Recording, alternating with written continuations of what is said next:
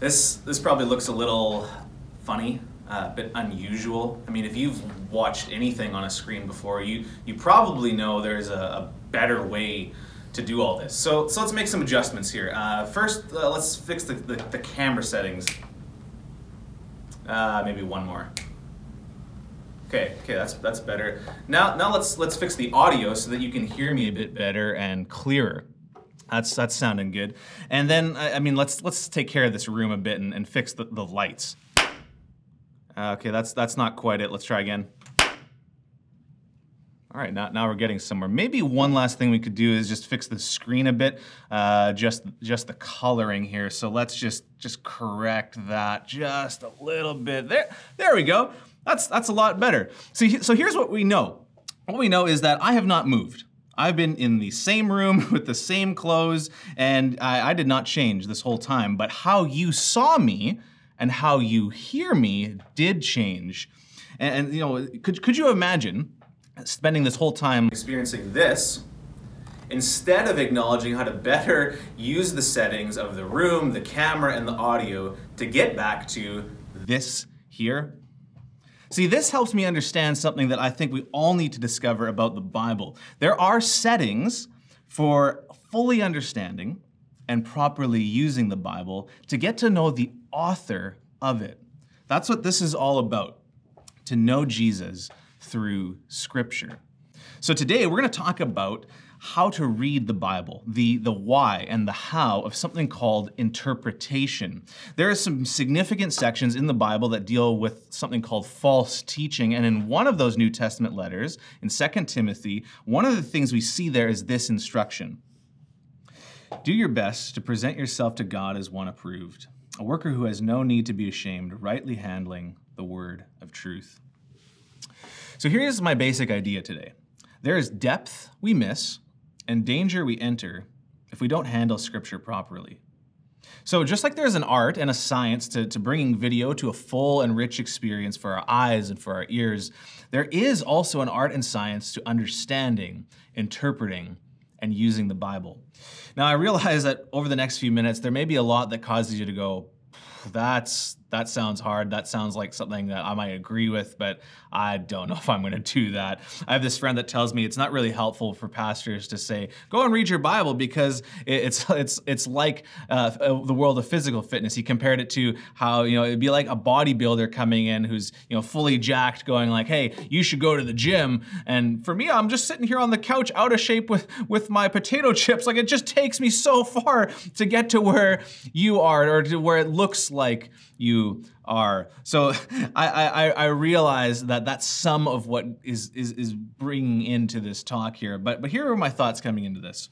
Let's say this pie chart represents everyone listening who's a follower of Jesus. So that's our 100%. I figured let's say that that 50% would say that being regularly in scripture is something that they desire. Maybe the number is higher, maybe it's lower, I'm not sure. This is just this is just my estimation. Now out of that 50%, how many have the time the motivation to put effort into deeper study like we are going to talk about for the rest of our time today. 10% maybe maybe even less? Like this is my tension. Are we going to present something to 100% of people that really only a nerdy niche wants to hear or will or will find useful? So here's what helped me though if there is the fact that there's only kind of a small sliver of the pie chart that's ready for the how of this talk, I do think there are a few things that make it relevant for 100% of us. First, we all have a calling to pass on the word of God. We all have a calling to make disciples, and we're not going to unpack this one. That was that was the previous part of this series, but that's for all of us. That's 100%. Secondly, we all will encounter challenges to the Word of God.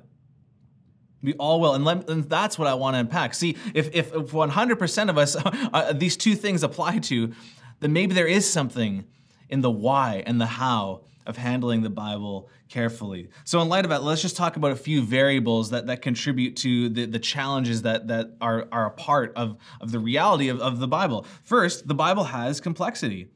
Like at some point, we are going to run into criticism of it either someone else or we ourselves will, will challenge or, or even attack it. And this is partly because there are, there are difficult and confusing things inside it.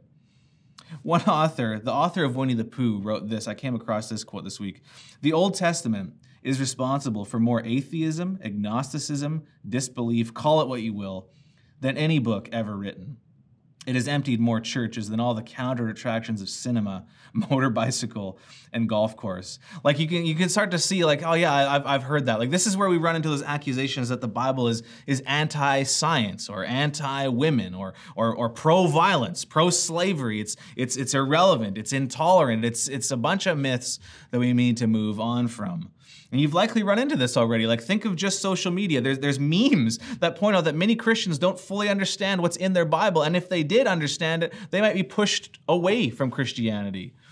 Again, you can encounter God all throughout Scripture, but sometimes in some places, it's easier and it's clearer with the right settings. I love that there are places in the Bible that really actually acknowledge this in one of the New Testament letters, one of the authors, Paul, is talking about another biblical author, or sorry, Peter is talking about Paul and what and, and the wisdom that God gave Paul. So look what he says.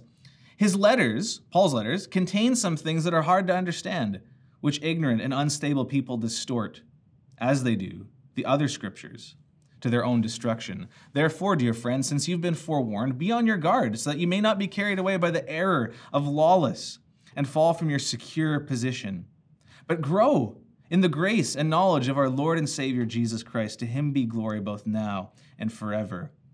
Amen. Like, like notice how there, there's an acknowledgement of difficulty in some of the places, but there's also encouragement to grow, to work towards depth, and to avoid danger. A second variable with all of this is that we have baggage. We could spend all of our time here, but consider just some of these things from, from the list of, that came to my mind when we read the Bible. We bring our view of God. We bring our religious tradition, we bring our current cultural values or our current cultural or global situation, our family of origin, our friends, our social media feed, our past, our educational background, even how we're feeling in the moment. And there's lots more. We need to realize that when we come to the Bible, that we are coming with a ton of things that could get us into trouble or cause frustration or, or cause confusion or delay when we enter in. And a third thing, a third variable at play here is that we have an enemy. One of the things that Christianity acknowledges is the presence of a spiritual realm, and one of the dynamics of this is the existence of evil spiritual forces. In the Bible, we see one such force at work in the person of Satan. We're told by Jesus in John chapter 10 that he's like a thief that comes to steal and to kill and to destroy. And one of the main ways he does this is by twisting what God says and attempting to get us to buy into a misinterpretation or a lie. We see this all the way at the start in our first encounter with him in the Bible in Genesis 3. What does he do? Comes to, comes to the first humans. Did God really say? Did God really say? Already twisting it. Jesus himself encounters this. Look at Matthew chapter 4. The devil took him to the holy city, took Jesus there, and set him on the pinnacle of the temple and said to him, If you're the Son of God, throw yourself down. For it's written, He will command His angels concerning you, and on their hands they will bear you up, lest you strike your foot against a stone. He's using scripture here. But then Jesus responds with scripture. Again, it's written, You shall not put the Lord your God to the test. Imagine if Jesus bought into this misinterpretation. It would have been a disaster. It would have led him away from God's good purposes in the world. And so too it can be for us. So, so these are some of the variables that contribute to the reality that there is depth we could miss and danger we could enter unless we handle the Bible with care. So today's talk is going to be not so much a talk from the Bible, but a talk about the Bible. And my hope today is that by briefly acknowledging some of the guidelines, some of the settings that we could use for getting the most out of the Bible, we'll accomplish two things. Two things that have been accomplished for me as, as I've worked through this process. Number one, I've discovered that the Bible is more powerful and beautiful than I thought. And secondly, I've gained tools that have helped me help others who have been hurt or confused by the Bible. And I hope our time today does that. So let's try to make this helpful. And I'm, I'm, admittedly compressing what whole textbooks and college courses try to do into a very short space. But here are three questions that I would like us to consider to when we when we come to the Bible. Three questions to bring with us to use and to explore. These are the questions: What does it say? What does it mean? And what is my response? This is a paradigm for handling carefully And we're going to take a look at each for the rest of our time. I'm going to describe what they mean just briefly. And I've deliberately, you'll notice, I've included the word prayerfully in my descriptions of each of these three steps. Why? Because we cannot forget prayer here. One of the gifts Jesus has given us is the presence and the power of the Holy Spirit. And in John 16, we're told that one of the things the Spirit does is guides us into truth. So we need to take advantage of that. I love what Jen Wilkins says about this. Prayer is the means by which we implore the Holy Spirit to take up residence in our study time. Without prayer, our study is nothing but an intellectual pursuit. With prayer, it's a means of communing with the Lord. Prayer is what changes our study from the pursuit of knowledge to the pursuit of God Himself. Again, the Bible is something that leads us to Jesus. That's the point. So let's unpack these three steps. Step number one what does it say. We, this is where we prayerfully work towards understanding the original and intended meaning. This has to be the first step. I know we like to rush to step three, like, what's my takeaway? What do I do? What's my response? What's the application? But before we can understand the text today, we have to understand the text back then. There's value in understanding the proper settings for coming to Scripture because what we're reading was originally written to someone else who lived a long time ago in another part of the world or they didn't speak English and they and they had different cultural values. This this wasn't written in Canada in 2022 with people who only read it on a piece of glass in their hands. As has been pointed out, the Bible is written for us but not to us. And, and this might be, this first step might be the hardest one for us to get outside of our world and into the world of the Bible. Like it's it's hard enough for us to get outside of our own world uh, and, and get across to the world of somebody who's on the other side of a keyboard. Like I was listening to a, a comedian commenting on the state of the, the polarized and, and divisive way that the world is, is, is experiencing life right now and saying, look, we're all just trapped in different algorithms. Algorithms, of course, being you know the way that the internet and social media platforms push us information based on how we interact with those platforms. And it's like, look, I know exactly what you're going to say, how you're going to say it, what you believe, because I've seen what you're clicking on, and what you're clicking on is creating what you believe. We're all just kind of trapped there, and, I, am wondering that makes this this discussion about truth about right interpretation so hard because how do we talk about truth in a time where there's so many opinions, so much noise, and there's such a distrust in any sort of authority? How do we know that our interpretation is more accurate than someone else's? So, look, I think one of the takeaways for me it, uh, when we come to this first step is to come with humility and to come with openness. With this posture that, look, I could be wrong. If we've never had our theology or our beliefs or our interpretations challenged or adjusted or corrected ever, then, then maybe we need to take a second look at our approach to the Bible. The Bible is written for us, but not to us. And so we need to know there is a process to take. Listen to this helpful quote Because the Bible is God's word and it has eternal relevance, it speaks to all humankind in every age and in every culture. Because it is God's word, we must listen and obey. But because God chose to speak his word through human words in history, every book in the Bible also has historical particularity. Each document is conditioned by the language, time, and culture in which it was originally written, and in some cases also by the oral history it had before it was written down. Interpretation of the Bible is demanded by the tension that exists between its eternal relevance and its historical particularity. So, look, I realize most of us, myself included, we're not experts with tons of time or resources for research, but I do think we can all learn and use a few basic questions to work towards the original and the intended meaning to get at what does it say. So here's here's three questions I would suggest. What is the setting of the text? What is the style of the text? What is the structure of the text? Uh, I'm putting a lot into each of these words. There's whole fields of study uh, that go into each question, uh, but they, they give us a lot to work with like the setting of the text like well, when was this written? Where was it written? What was going on in the world at the time? What were the what were the values? What were the expectations? What were the practices of the time? Think of how this might help us get at what did this text mean? How did these first people hear it? Like i think of revelation chapter 3 where jesus has these words to a church in, a place called Laodicea about being lukewarm. And he's like, I'd rather you were hot or cold, but because you're lukewarm, I'm going to spit you out of my mouth. What might be helpful to know is that he's, he's, he's, he's making a point using the geography of the time. There was, there was a city uh, that had nearby that had hot water, and that water was useful. There was another city nearby that could pipe in cold water, and that water is useful. But because of where this city was, it, by the time the water would go from hot and be piped to them, or go from cold and be piped to them, it would be lukewarm in their town. Jesus is saying, You're like your water, and your water causes people to, to, to spit it out. It's nauseating. It's not useful. Hot water is useful, cold water is useful. Lukewarm is, is not useful in your setting. And he's making a point using their geography. Sometimes asking these, these questions about the setting of the text help us understand how the text was heard. A second question, though, you know, on the style of the text, we need to realize that out of all these 66 books that make up this Bible, there are a lot of different genres, and we read them differently depending on the style they're in. So when we read things like in, like in the Psalms about God, you know, hiding us in the shadow of His wings, we don't take that to mean that God is like Big Bird and He's got feathers and He's you know He's He's going to have these these big things that that surround us. No, it's poetry, and so we read poetry differently than we would read, say, the Gospels.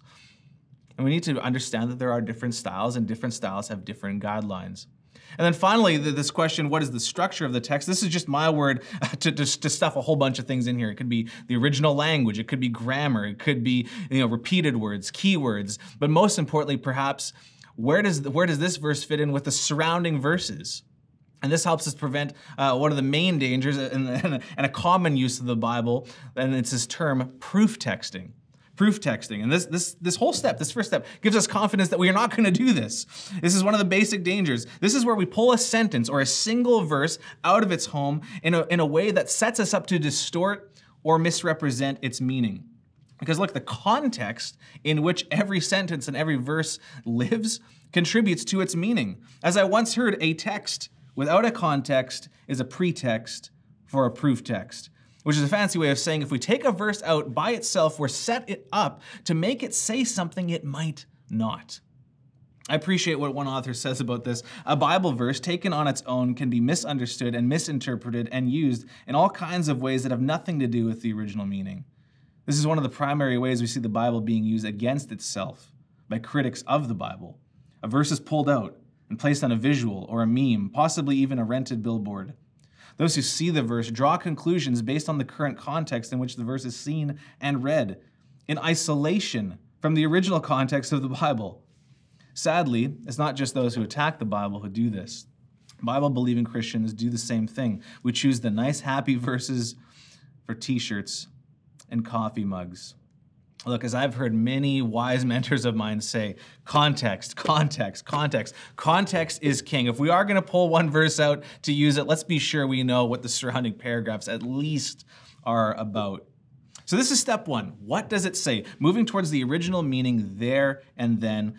And that gives us the perspective we need to properly understand it for here and now, which is step two. What does it mean? This is where we prayerfully work towards translating the original meaning into our current moment. And we, we do this knowing that sometimes there will be room for debate. The, the truth is that some Bible passages uh, will call in more questions than others, and they're not always that easy to explain. There might be multiple opinions, multiple options for interpretation, and usually, though, these are not about core truths.